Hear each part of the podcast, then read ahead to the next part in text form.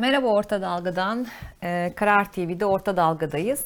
Bugün konuğum e, Koç Üniversitesi Uluslararası İlişkiler Bölümü öğretim üyesi Profesör Doktor Ali Çarkoğlu. Hoş geldiniz. Nasılsınız? İyidir, iyidir. Olun. E, Valla gündem o kadar yoğun ki insan böyle bir maddeleme yapıyor. Ne konuşalım, ne soralım. E, hangisi daha önemli, hangisi öne çıkıyor, ne olacak, ne bitecek? Vallahi biz de şaşkınız hocam ama sanıyorum ki e, dün Erdoğan'ın konuşmaları ve işte 14 Mayıs'ı işaret etmesi gündemin en sıcak, en merak edilen konularından bir tanesi. E, dün Erdoğan dedi ki işte 14 Mayıs 1950'de yeter söz milletindir diyerek milletin gönlüne girmiş ve sandıktan ezici bir zaferle çıkmıştı. Milletimiz 73 yıl sonra bir kez daha aynı gün altılı masa karşısında benzer bir cevap verecek dedi. Şimdi e, resmi bir seçim tarihi açıklaması olarak bunu kabul etmeli miyiz sizce? Yok tabii ki resmi olmasının e, şartları daha henüz yerine gel- gelmedi. Gelmedi. Ama bir şey, e, bir eğilim diyelim. Bir eğilim.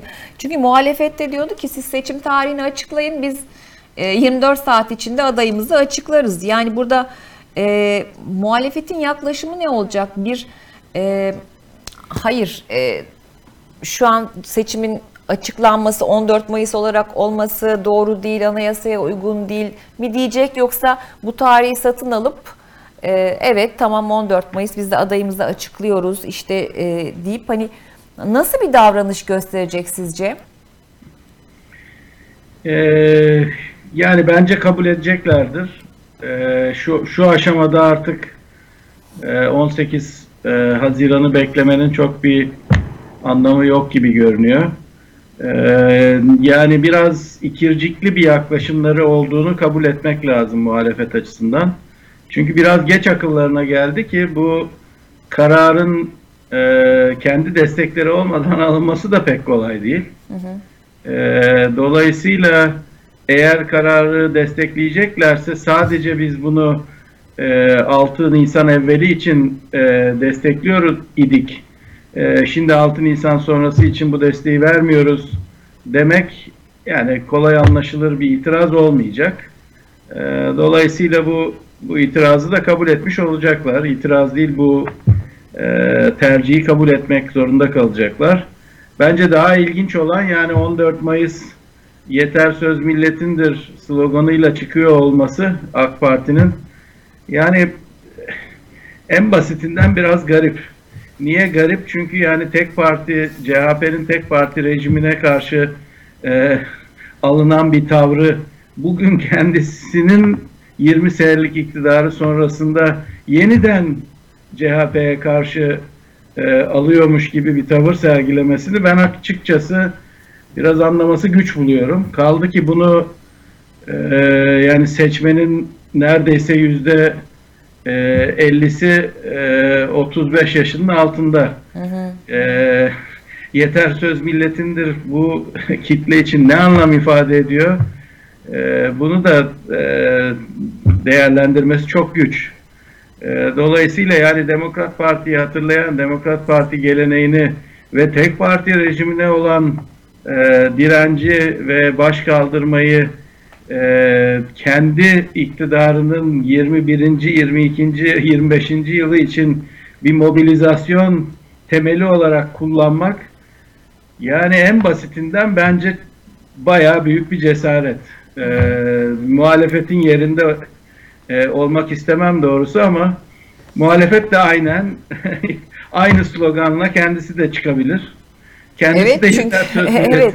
diyebilir. Çok çok makul gözüküyor çünkü orada da bir orada da bir değişim yaşanmış. Şimdi bir değişim bekleniyor. Yani hani e, gerçekten dediğiniz gibi e, çok ilginç. Peki şimdi e, bir tarafta muhalefet tarafından bakarsak bir adaylık rekabeti tartışılıyor. Yani hala çünkü bir isim e, ortaya konmuş değil. E, diğer tarafta muhalefetin içinde bir kısım seçimin kazanılmasını garanti gibi görüyor ve sonrası için yapılacaklarla ilgili bir takım açıklamalarda bulunuyor. E bir de bir yandan da hani kamuoyunda işte medya üzerinden ya da işte grup toplantılarında e, altılı masanın bazı bileşenlerinin birbirlerine gönderdikleri mesajlar var. Yani seçmen de bunları görüyor. Yani bir de bir seçmen var. Değişim isteyen, e, hatırı sayılır derecede bir seçmen var. Ya böyle bir karşımızda bir resim, bir, bir, durum var, bir tablo var. Burada büyük resmi nasıl değerlendiriyorsunuz? Hani bir seçmen olarak herkes şaşkın. Aday mı baksın, altılı masa birbiri içinde, uyum içinde mi değil mi? Mesajlar ne bunlar ne yapacak? Yani bir gerçekten bir yandan da bir karmaşa var seçmen tarafında da. Yani ben açıkçası karmaşanın e, daha çok e, AK Parti ve MHP kanadında algılandığını düşünüyorum. Yani muhalefet seçmeniyseniz aslında çok da büyük bir kargaşa gördüğünüzü zannetmiyorum. Niye? Çünkü muhalefet zaten e, bütün hareketi çok sessizlik üzerine e, inşa etti. Yani altı tane ayak var. Şimdi altı tane ayaktan tek ayakmış gibi e, ses çıkmasını beklemek e, zaten yani olmaz bir beklenti. Dolayısıyla burada çok sesli bir e, sesli düşünme ve birbirlerine itirazların olmasını bence muhalefet seçmeni o kadar yadırgamıyor olması lazım. Yadırgayanlar tabii hiçbir çok seslilik olmasın mantığıyla hareket halinde olan iktidar kanadı olabilir. Onlar yadırgamaya devam edebilirler. Zaten sonuna kadar da bence yadırgayacaklar. Ee, bence çok da önemli değil ama muhalefetin e, cezbetmeye çalıştığı iktidar kanadındaki kişiler açısından baktığımızda e, bu çok sessiz çok seslilik e, bir nebze e, ikna e, gücünü yitiriyor olabilir. E, buna ihtiyaçları var mı açıkçası bilemiyorum. Çünkü bence e, bugün itibariyle pek çok büyük bir kararsızlık e, olduğunu düşünmüyorum. Yani araştırmalar size yüzde yirmiye kadar kararsız var diyor. Evet. Ben epey zamandır bu tür araştırmalar yapıyorum. Bunlar kararsızlıklarından değil, onlar e, büyük e, oranda aslında kararını araştırmacılara söylemek istemeyen kitledir. Kararlar aslında büyük e, oranda verilmiş olmasını bekliyorum ben. Özellikle de iktidar kanadındakilerin kararı çok net. Hı. E, kararsız olan kitle aslında e, iktidarda değil ama daha çok merkez ve merkezin solundaki kitle e, biraz daha kararsız olabilir. Bunun içine e, Kürt seçmeni e, eklemek e, lazım. E, dolayısıyla bu merkez seçmenini cezbetmek için e, muhalefet e, ne söylemesi lazım? Çok seslilik burada bir avantaj olur mu? E, bunu da çok abartmamak lazım. Yani artık seçime e, eğer Mayıs'ta olacaksa 5 ay kaldı. 5 aydan Yani bugün itibariyle 5 aydan 4 gün daha az. 4 gün daha az. 5 gün. Dolayısıyla yani e, çok abartmamak lazım. Ben ki bugüne kadar yani hiçbir şey söylemeleri gerekmiyor. Sadece çalışma prensiplerini oturtsunlar. Adayı e, daha sonra açıklarlar e, fikrini e, savundum hep. Fakat artık onun bir sınırına geliyoruz. E, şunu teslim etmek lazım. Muhalefetin bugüne kadar yapmış olduğu e, anayasa ve e, yönetişim e, konusundaki e, prensiplerin ortaya konulmasına yönelik çaba bence çok zor e, ve çok başarılı bir çaba. Şu ana kadar e, ileri sürdüklerini hiç kimse tartışmıyor.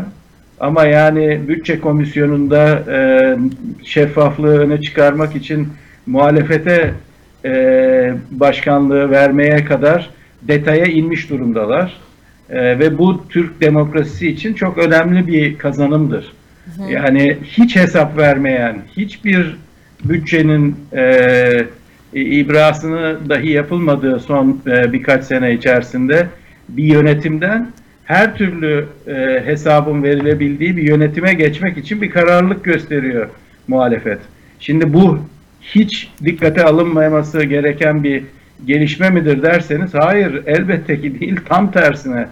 E, evet bir aday açıklamamış olabilirler ama bütçelerini nasıl yapacakları, onun dışında da alınacak kararların mutabakat ile alınması, e, mutabakat oy birliği demek değildir. Mutabakat her seferinde e, sağlanacak bir prensip de değildir ama mutabakat değerli bir prensip. E, genel olarak bir mutabakat içerisinde yönetişimin gerçekleştirileceğine dair bir e, kararlılık e, aslında Türk demokrasisi açısından son derece önemli bir kararlılık. Bunun seçmene e, anlatılması eksik kalabilir ama ben seçmenin e, aslında bu kararlılığı da e, derinden derine e, hissettiğini ve gördüğünü gözlüyorum açıkçası. E, bunu da en e, yardımcısı e, bu e, eğilime en büyük yardımcı iktidar kanadının bu konudaki tam hassas e, hassasiyeti hassasiyet yoksunluk yoksunluğudur. Hiçbir konuda e, hesap vermeden e, karar e, alarak ilerleme eğiliminde olan e, iktidar aslında muhalefetin bu konudaki hassasiyetine çok büyük bir destek vermiş oluyor. Peki e, aslında sanıyorum artık hani sizin de az önce ifade ettiğiniz gibi e, altılı masanın adayının da hani önümüzdeki çok kısa bir vadede açıklanması daha sağlıklı bir yaklaşım olacak. Peki e, seçmen davranışına baktığımızda altılı masanın adayı e, açıklandığı zaman mı bir heyecan verecek daha fazla yoksa e, işte eğer seçimi kazanırlarsa önlerindeki program sunacakları program işte hani ekonomideki kurmayımız işte bakanımız şu dışişleri bu biz bunları bunları yapacağız aslında seçmen sizce ne bekliyor yani aday mı daha önemli yoksa program mı daha önemli? Benim kanaatim adaydan daha önemli olan programdır. Ama e, adaydan daha önemli olan program kadar bu programın arkasında e, bütün ittifakın e, duruyor olmasıdır. Bütün ittifaktan kastım sadece e, altı ayak ve altı ayağın organizasyonu değil, aynı zamanda hem e, belediye başkanları ki en başta akla gelen eğer dışarıda kalırlarsa yani aday olmadıkları durumda e, Mansur Bey ve Ekrem Bey'in e, ve tabii ki İzmir'de Tunç Bey'in bunun e, arkasında durması. Fakat sadece bu da değil, bütün yerel yönetimler olarak e, yeni adayın arkasında durulması önemli. Fakat bence daha da önemli olan hem sivil toplum hem entelektüel e, kadro olarak da e, bu yeni programın e, ayrıntısıyla değerlendirilmesi ve e, destek ağının e, bu kampanyanın arkasında durması gerekir. Böyle bir e, ağ yaratamıyorlarsa seçimde de başarı şansları bence düşük olacak. Siz e, daha önceki bir açıklamanızda e, hani tek aday mı çoklu aday mı konusunda tek adayın daha doğru bir e, yaklaşım olduğunu söylemiştiniz.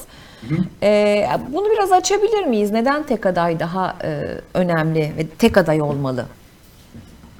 Buna şey de dahil etmek isterim. Yani hani e, HDP'nin bir aday çıkartıp çıkartmaması da e, sonucu etkiler mi? Şimdi ben nihai olarak HDP'nin aday çıkarması e, bir resleşme sonucu olacaksa bunun yararlı olmayacağı e, kanaatindeyim. E, eğer resleşme olmadan biz başından beri zaten e, adayımız var ve e, bu adayla e, yarışacağız e, demiş olsalardı ya da böyle bir ortam yaratılmış olsaydı bence bunda hiçbir sakınca yoktu. Birinci turda kazanılmazsa ikinci turda e, bu adayın e, nasıl bir e, seçmenine yön göstereceği önemli olurdu o zaman. Benim kanaatim o zaman da e, ikinci e, e, turda da e, büyük olasılıkla seçmenlerine e, muhalefet e, adayını e, gösterecektir. Bugüne kadarki e, argümantasyon ve e, söylemlerini takip edersek HDP'nin. Yani bugünden sonra Erdoğan'ın adaylığına destek vermelerini ben açıkçası beklemiyorum. Hangi turda olursa olsun. E, dolayısıyla onu veri olarak alalım. E, ama resleşme olduğu takdirde yani siz bizimle konuşmadınız biz de o yüzden bunu kendi adayımızı e, çıkararak seçimi de büyük ihtimalle ikinci tura e, ittirerek e, gösteriyoruz noktasına gelirse e, HDP ve e, Millet İttifakı e, o tabii e, hayırlı bir gelişme olmayacaktır. Bugün de benim okuduğum pek çok e, düşünce insanının dile getirdiği aslında e, budur. Yani bir esleşme olmaksızın e, Kürt seçmenini e, muhalefetin hareketinin bir entegral parçası olarak seçime girmek en doğru şey olacaktır. Yani biz sadece Kürtler dışarıda, biz Kürtlerin dışında e, muhalefet olarak e, adayımızı açıklıyoruz konumunda kalmamaları lazım. Biz bütün bir Türkiye ve bütün Türkiye'nin entegral bir parçası olarak Kürt seçmeni de kucaklayarak adayımızı açıklıyoruz. E, ve evet HDP de e, bütün e, kuvvetiyle e, bu adaya destek verecek. E, yani Ahmet Türk'ün dün akşam açıklamalarını televizyonda okudum. Yani başka bir şekilde geçmiyor. Alttan şey olarak geçti. E tabii bu çok önemli bir e, açıklama. E, fakat aynı şekilde e, Kürt seçmene Deva Partisi'nin de bir e, açılımı olduğunu e, duyuyoruz. E, bunlar önemli gelişmeler. E, yani bu adaylık değil ama adaylık dışındaki mekanizmalarla e, gerek değişik partilerin listelerinin HDP'li e, HDP'ye yakın isimlere açılması gerekse doğrudan HDP e, lider kadrosunun e, muhalefeti göstererek e, seçime e, aday göstermeksizin e, girilmesini sağlaması bunlar e, Millet İttifakı'nı kuvvetlendirecek gelişmeler olacak. E, bunun neden önemli olduğunu şununla vurgulamak isterim.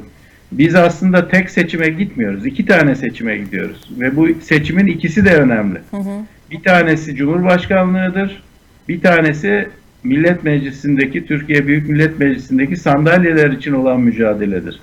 Şimdi pek çok genç seçmen de anladığım kadarıyla aslında iki tane oy kullanacağının farkında da değil. E, millete bunu anlatmak lazım. İki tane seçim var, iki tane oy kullanacaksınız. Bir tanesi Cumhurbaşkanı için, bir tanesi yine hep e, alışkın olduğumuz e, Millet Meclisi'ndeki partiler ve onların listeleri için. E, Cumhurbaşkanlığında seçimin nasıl olduğunu anlamak gayet kolay. E, büyük ihtimalle iki tane ama ikiden çok da olabilir aday olacak. olacak. Onların bir tanesini seçeceğiz. Diğerinde partiler ve onların listeleri olacak. O biraz daha karışık. Çünkü oradaki listede kim var, hangi aday, hangi partinin e, ismi hangi listede yer alıyor, onu e, kampanya sırasında değişik illerde de bu listeler değişecek. Dolayısıyla her ilde partiler seçmenlerine bunu net bir şekilde anlatmaları lazım.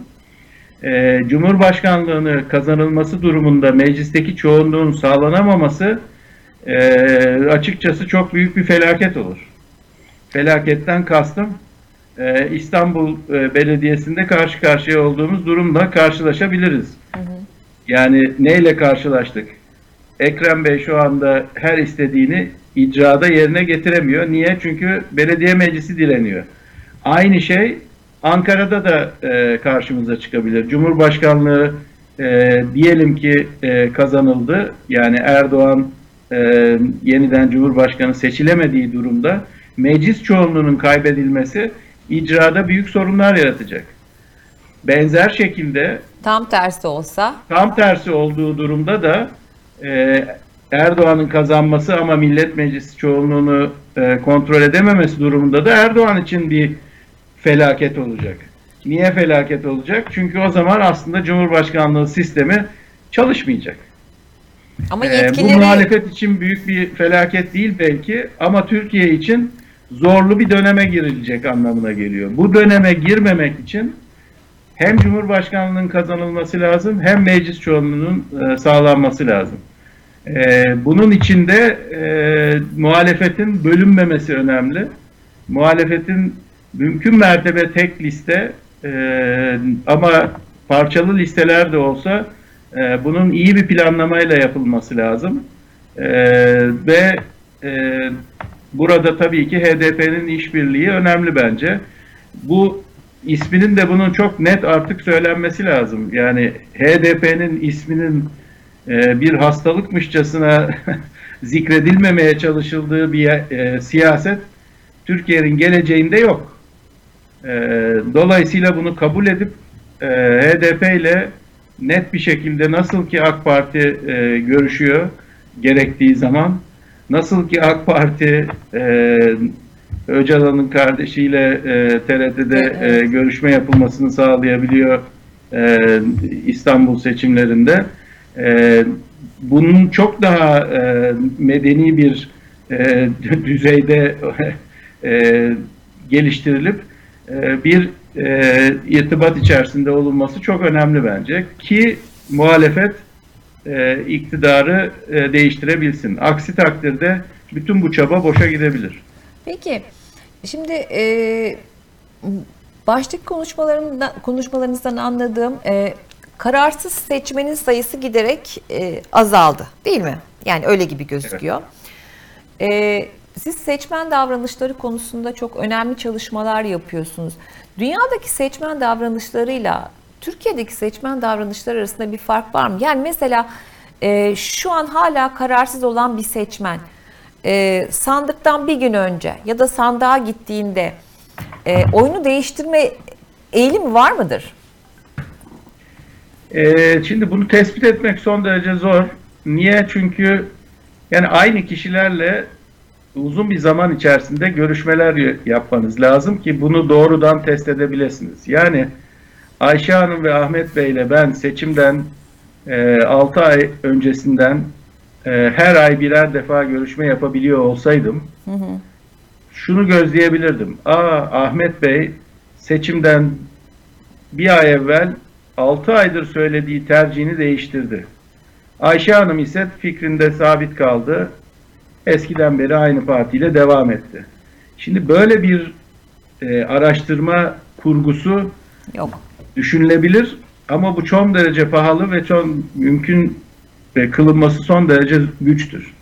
O yüzden maalesef araştırmacı arkadaşlar hiç söyleyemeyecekleri şeyleri e, çok basit kurgularla yani e, her seferinde farklı Ayşe Hanım ve Ahmet Beylerden oluşmuş bir e, örneklem temelinde aa oylar değişiyor galiba bir ay evvelinde diye düşünüp e, insanlar son dakika oyunu değiştiriyorlar gibi bir iddiada bulunuyorlar. Bu iddianın bilimsel hiçbir temeli yok. Hı hı. E, dolayısıyla bilmediğimiz şeyleri biliyormuş gibi söylemememiz lazım. E, dolayısıyla ben de size bunun cevabını veremem. E, insanlar fikirlerini son dakikada değiştiriyorlar mı? Elimizdeki bütün bulgular insanların e, kararlarının e, değişmeme eğiliminde olduğudur. Değişme uzun dönemde gözlenen bir şeydir. Kısa dönemde gözlenen bir şey değildir. E, ve hatta gençler dahi ben bu iddiada da bulundum e, uzun bir zamandır. Onu da e, kabul ettiremedim. Çünkü büyük bir e, umut ile gençlerin e, fikirlerinin e, kendi anne babalarından farklı olması gerektiği iddiasında bulunan arkadaşlar var. Bu iddiaları nasıl destekleyecek bulguları var onları bilmiyorum. E, ama benim bulgularımda gençler ağırlıklı olarak toplumun ve özellikle ailelerinin tercihleriyle uyum içerisinde tercihlere sahipler. Öyle Z kuşağının kendilerinden evvelki X ve Y kuşaklarından tamamıyla farklı, onlarla hiç ba- bağı olmayan ve hatta onlara direnen ve karşı çıkan tercihler e, sahibi olduğunu hiç düşünmedim. Evet çok ilginç bir şey söylüyorsunuz çünkü hep hani hep öyle söyleniyor. Gençler ailelerinden çok daha farklı, başka bir dünyadalar ve e, oy verme davranışları da genellik genellikle ailelerinden çok farklı diye bir genelleme yapılıyor e, son Evet. dönemde. Ama tabii bu genelleme e, biraz anneanne, babaanne, e, dede e, reaksiyonudur. Ah bizim torun da bizden çok farklı. Bizim torun sizden farklı belki ama nihai olarak sandığa gittiğinde gerçekten ailenin geleneğinden farklı partilere oy verir mi? E, averaj vermez. Bir iki tane e, dışarıda e, yer alan gözlemle bütün eğilimleri e, farklıymışçasına değerlendirmememiz lazım benim kanaatim. Bir de e, hani hep bir e, ön kabul vardır ya seçmen tercihini e, genelde ekonomiye göre belirlerdi ama dünyada da bazı araştırmalar var. Ekonomi kötü gittiğinde seçmen iktidar değiştirmek konusunda çekimser ya da işte hani çok da şey olmayabiliyor. Yani böyle araştırmalar da var. E, ekonomi klasik bir cevap olarak kabul edilebiliyor. E, sizce en önemli etken nedir? Ekonomi midir yoksa başka bir şey midir? Şimdi tabii ki ekonomi çok önemli. E, fakat ekonomiyi değerlendirirken partizan gözlüklerle değerlendirdiğimizde unutmamak lazım. Yani bunun en e, belki de modern e, oy verme e, analizlerinin en önemli bulgusu e, ekonomi kadar partizan kimliğin ne kadar önemli olduğudur. Hı hı. Partizan kimlikten ne kastediyoruz? Yani değişik televizyon kanallarındaki e, tamamıyla partizan değerlendirmeler nasıl ki siz kendi e, kimliğinizle uyum içerisinde olmayan bir e, kanalı seyrettiğinizde tüylerinizi diken diken ediyor. Ediyor çünkü e, sizden çok farklı gözlükle bakanların nasıl değerlendirmeler yaptığını gördüğünüzde şaşırıyorsunuz. Hı hı. Ama aslında seçmen de aynı bu şekilde kendi partizan kimliğiyle uyum içerisinde olan değerlendirmeler yapma eğilimindedir. Bunu kırmanın kısa dönemde pek bir yolu yok. Uzun dönemde olacaktır ve değişimi sağlayan da bu kimliklerinin e, kimliklerin zayıf olduğu gruplarda kırılım olur. Nasıl ki biz diyoruz bugün AK Parti'nin içerisinde bazı kitleler ayrılıyorlar. Ee, AK Parti'yi geride bırakıp yeni mecralara, yeni partilere doğru eğilim gösteriyorlar. Onlar en sağlam AK Parti e, kimliğine sahip e, kitleler değil. Onlar aslında bu kırılımı yavaş yavaş yaşamış ve şimdi ben artık AK Parti'ye oy vermeyeceğim kararını vermiş kitleler. Bu kitleler e, ne zaman ki kritik eşiği aşarlar o zaman e, değişim olur. Ama bu kritik eşik herkes tarafından aynı zamanda aşılmayacaktır. Bunu akılda tutmak lazım. Dolayısıyla bir grup insan hala daha e, hala diyorum çünkü benim kanaatim AK Parti'nin performansının ekonomide son derece kötü olduğu e, yönünde. E, bende de AK Parti kimliği e, olmadığı içindir ki ben kendi gözlüğümle baktığım zaman bunu söyleyebiliyorum. Ama AK Parti kimliğiyle ya bizim e, arkadaşlar da e, aslında bundan 10 sene evvelki gibi perform etmiyorlar ama yine de aslında olabileceklerden en iyisi onlardır diye düşünme eğiliminde olan AK Partili vatandaşlar tabii ki var. E, öyle olduğu içindir ki ekonominin önemi e, ikinci planda kal, e, kalabiliyor bazı seçmenler için. O da e, ne tarafından destekleniyor? O da fark, ekonomi dışındaki alanlardaki performansına bakıyorlar. O da nedir? Güvenlik, dış politika e, ya da sosyal programlar. İşte niye bu türban konusu yeniden gündeme geldi? Tam da bu sebepten gündeme geldi. Yani insanlara sorduğunuz zaman e, türban memleketin en önemli sorunu arasında mıdır diye öyle İlk ona girmez herhalde. Hayır diyecekler. Hı hı. Ama memleketin en önemli sorunu nedir diye açık uçlu sorduğunuz zaman ilk 20'ye dahi girmiyor e, türban konusu. Hiç kimse bahsetmiyor hatta. Yani ben 1500-2000 kişilik araştırmalar görüyorum açık uçlu. E, orada türban cevabını veren bir kişi çıkıyor mu diye bir kişi dahi çıkmıyor. Niye çıkmıyor? E çünkü gündemin konusu bu değil. Ama iktidar ne yapıyor?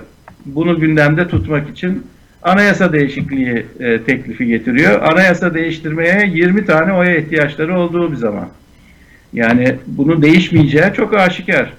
Tabii bunu hep söyledik. Muhalefet kanadından buna destek verecek parti çıkmayacak varsayımı altında. Evet Eğer ama- çıkarsa tabii bu oyun da açıkçası AK Parti'nin e, yararına işlemiş olacak. Dün grup toplantısında e, Meral Akşener'in sözleri vardı. Yani gerçi destek vereceğiz ama bizim teklifimiz hazır. E, eksikleri gideren, özgürlük alanlarını genişleten e, bir noktada buluşacak teklifimiz hazır. Aslında biraz ucu açık bir şeydi bu. Hani destek vermek ya da vermemek değil de e, ucu açık bir söylemdi. E, o yüzden hani muhalefetten destek alır mı almaz mı yani tam olarak da sanıyorum şu anda bilemiyoruz gibi gözüküyor.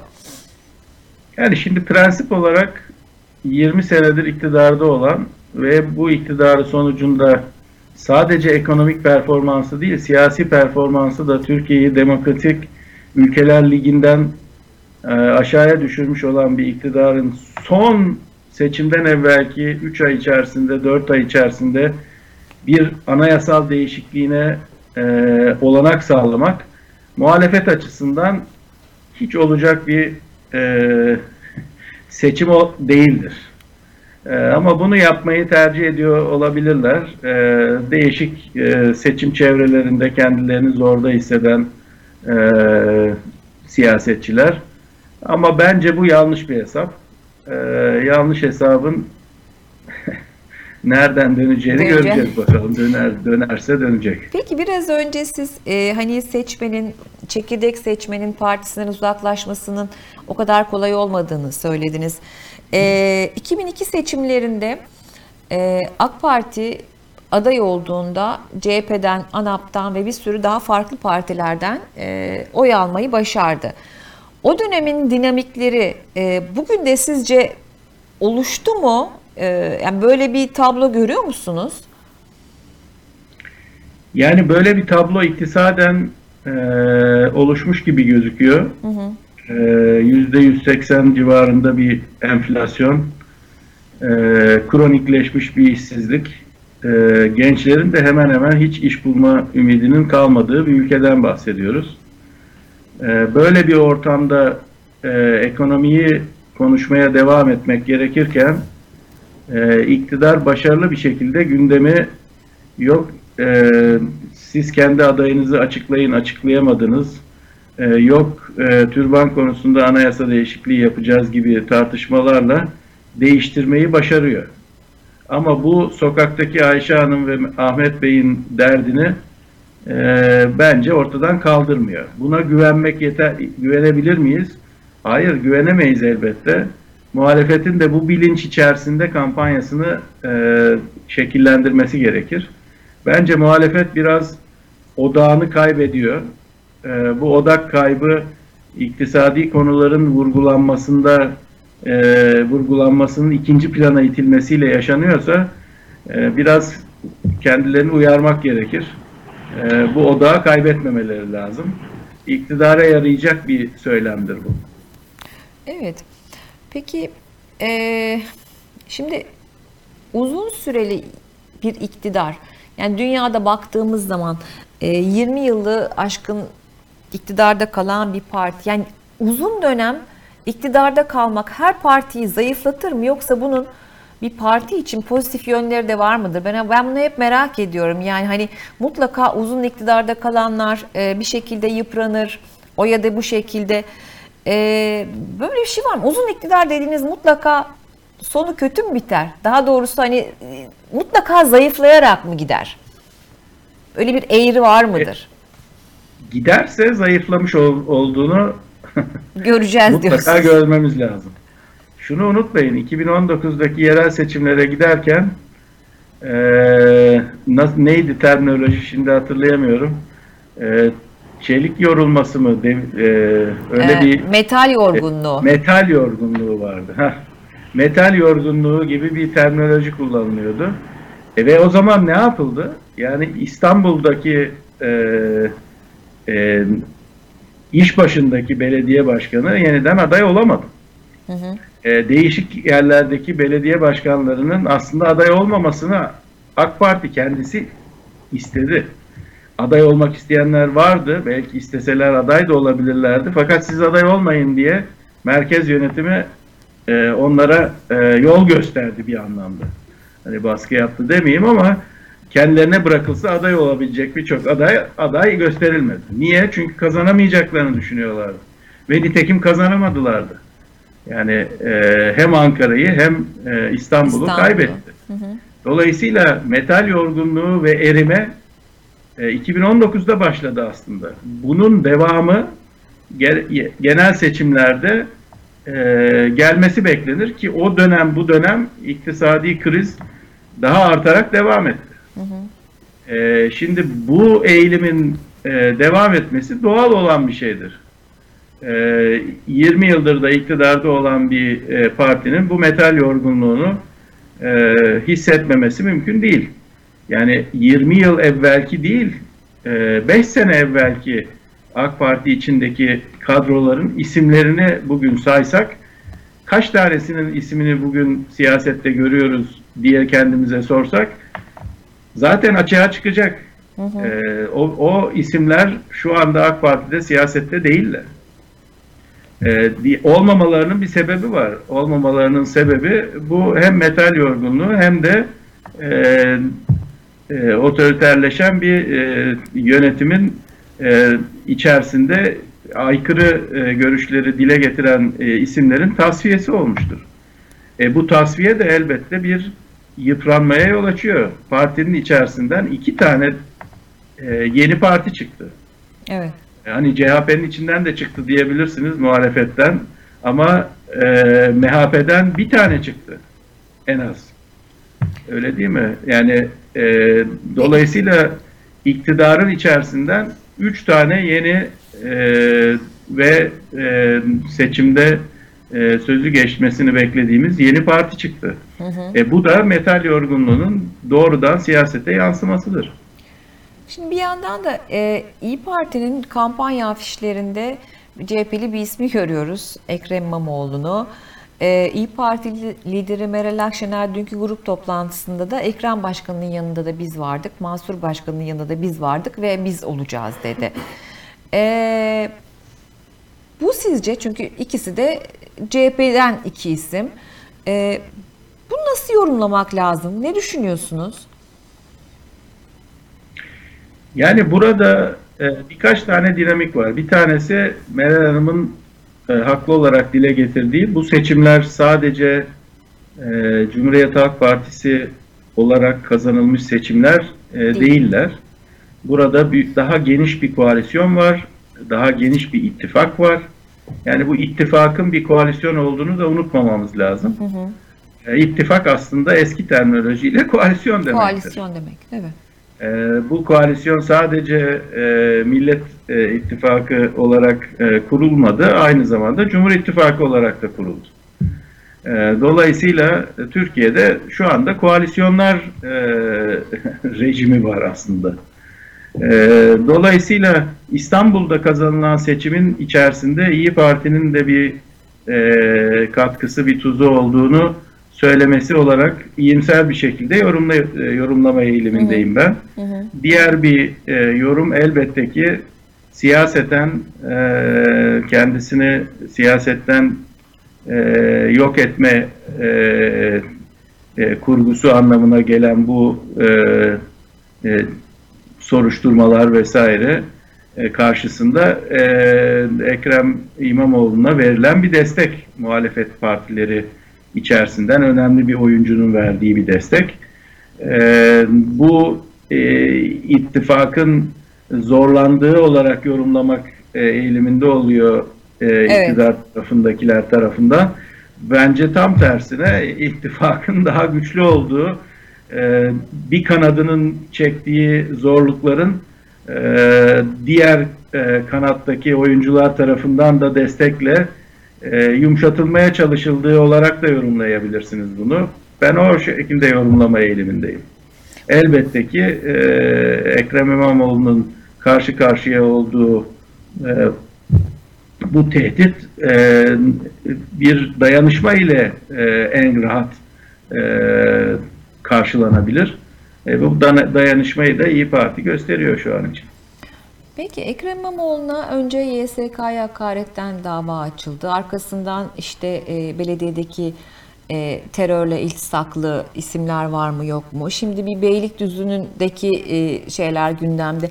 Ya bütün bu gelişmeler aslında Ekrem İmamoğlu'na güç veriyor gibi görünüyor. Yani gelecekte e, biz İmamoğlu'nu çok güçlü bir siyasi figür olarak e, görecek miyiz sizce? Bence göreceğiz. Ee, bu iddiaların e, temelsiz iddialar olduğu büyük ihtimalle ortaya çıkacak. Çünkü zaten e, halk arasında şu an itibariyle Ekrem İmamoğlu'nun e, yolsuzluklarla e, anılan bir e, siyasi figür olduğunu söylemek mümkün değil. E, neyle anılıyor? E, dinamik yeni bir isim bir hizmet götürmeye çalışıyor İstanbul halkına ve bu rahatsızlık yaratıyor. Bu rahatsızlık niye var? E, çünkü iktidarın planlarını değiştirmesi anlamına geliyor bu. E, Türkiye'de halk kitleleri bunu uzun dönemde kendilerince okuyacaklardır. E, nasıl ki e, Recep Tayyip Erdoğan için bu kanaat olumlu bir şekilde oluşup Ankara'ya taşımıştır onu. Ee, Ekrem İmamoğlu da aynı şekilde uzun dönemli bir siyasi e, oyuncu olarak Türkiye'de yerini bulacak. Bunu söylemek için çok e, yani çok büyük bir siyasi öngörüye sahip olmanız e, gerekmiyor. Gerekmiyor bence. diyorsunuz. Peki Tabii. hocam siz e, mesela şu anda e, seçime bu kadar yaklaşmışken e, eğer cevap vermek isterseniz hangi partinin e, muhalefetini ya da işte iktidarın içinde geçerli bu daha güçlü görüyorsunuz, daha makul görüyorsunuz, daha başarılı görüyorsunuz? Şu anda ben herhangi bir partiyi ön plana e, çıkarmanın doğru olduğu kanaatinde değilim. E, fakat Türkiye'de gündemi belirleyen e, muhalefetin e, e, ana oyuncusu olarak CHP olmuştur. İyi Parti'yi 2018 seçimlerine sokma kararlılığını göstermekle öncelikle bu olmuştur. Daha sonra da aynı şekilde İyi Parti de gündemi kendi e, ideolojik konumu ile e, belirledi. E, Türkiye'de geleceği 2023 sonrasını bu iki parti belirleyecek. E, CHP ve İyi Parti'nin işbirliği belirleyecek. Bu nasıl ki e, savaş sonrasında Almanya'da büyük koalisyon oluştu. Evet. Sosyal demokratlar ve Hristiyan demokratlar işbirliği içerisinde ve uzun yıllarda gerek e, liberaller ve sosyal demokratlar gerek Hristiyan demokratlar ve liberaller hep koalisyon içerisinde Almanya'yı e, 20. yüzyıl içerisinde yeniden büyük bir e, kuvvet olarak e, yarattılar. Aynı böyle bir koalisyon, aynı böyle bir ittifak. E, diğer oyuncuların desteği de önemli elbette ama çok kritik bir e, destek olmayabilir o. Önemli olan fikri desteğin bu koalisyonun arkasında olmasıdır.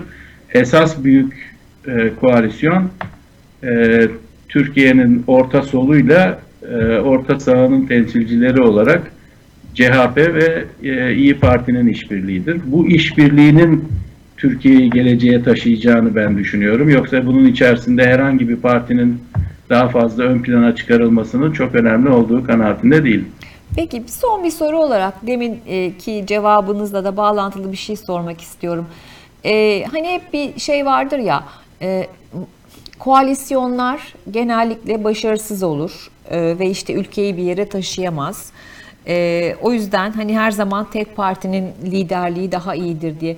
Ama demin de verdiğiniz örnekten yola çıkarsak diyelim ki e, muhalefet iktidarı kazandı ve altı parti bir şekilde e, programlarını bilmiyoruz ama iktidarı elde etti.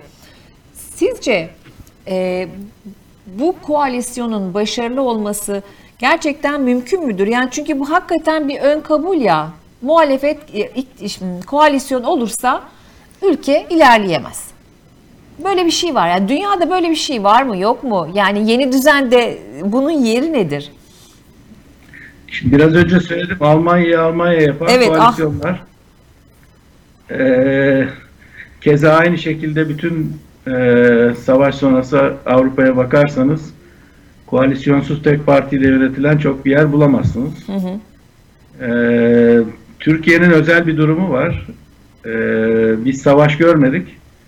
Ama aynı derecede yıkıcı olan tek parti iktidarları görüyoruz. Dolayısıyla Türkiye'nin demokrasiye geçebilmesi için şu anda Türkiye'de demokraside yaşadığını düşünenler varsa bana katılmayacaklardır elbette. Ben onlara söylemiyorum bu argümanı ama Türkiye'nin demokrasiye geçebilmesi için e, fikir birliğine ihtiyacı var. Fikir birliği demek koalisyon demektir. İttifak demektir. Elbette bu fikir birliği ne için olacak? Demokratik bir rejimin kurulabilmesi için e, olacak. Bu fikir birliğini de bence gayet sağlıklı bir şekilde Türkiye'nin e, orta sol ve orta sağ e, e, geleneğinin temsilcisi olan iki e, parti temsil ediyor Türkiye'de. E, hem Cumhuriyet Halk Partisi hem İyi Parti e, bu konuda liderlik ederek yanlarına diğer e, e, oyuncuları da alarak onları e, daha ufak partiler olarak görmeden e, onlarla işbirliği içerisinde, mutabakat içerisinde bunu söylediğiniz zaman hemen iktidar partisi işte efendim yüzde biri olmayan parti diye diye bir argüman geliştiriyorlar. Evet. Burada demokrasiye geçişte e, oy oranlarının çok büyük bir önemi yok. Önemli olan nedir? Fikir birliğidir. Fikir de ne? Fikir demokrasinin kurulması ve ayakta tutulabilmesi. E, kuvvetlendirilmiş parlamenter sistem olarak e, getirdikleri öneri sürdürülebilir bir demokrasinin kurulması için getirilmiş bir öneri. Sürdürülemez bir demokrasi, bir dönemlik bir iktidar e, değil. E, dolayısıyla bunun fikren kabul edildiği durumda bence partilerin e, değil, fikirlerin ve sistemin ön plana çıkarılması söz konusu oluyor. Ama elbette burada e, gerek Cumhuriyet Halk Partisi gerek İyi Parti görece daha e, etkili, görece daha sürükleyici e, partiler olarak e, biraz daha e, ön planda olabilirler. Hocam çok teşekkür ediyorum katıldığınız için. Ee, tekrar görüşmek dileğiyle, sizi stüdyoda ağırlamak dileğiyle diyorum. Sağ olun, var olun. Evet. Çok sağ olun. Çok ben teşekkür ederim. Hoşçakalın. Evet, konuğumuz Koç Üniversitesi Uluslararası İlişkiler Bölümü akademisyenlerinden Profesör Ali Çarkoğlu'ydu. Çok teşekkür ediyoruz tekrar kendisine. Yarın konuğum e, Murat Karayalçın olacak. E, stüdyoda olacak bizimle. İzlemeniz dileğiyle diyorum. Şimdilik hoşçakalın.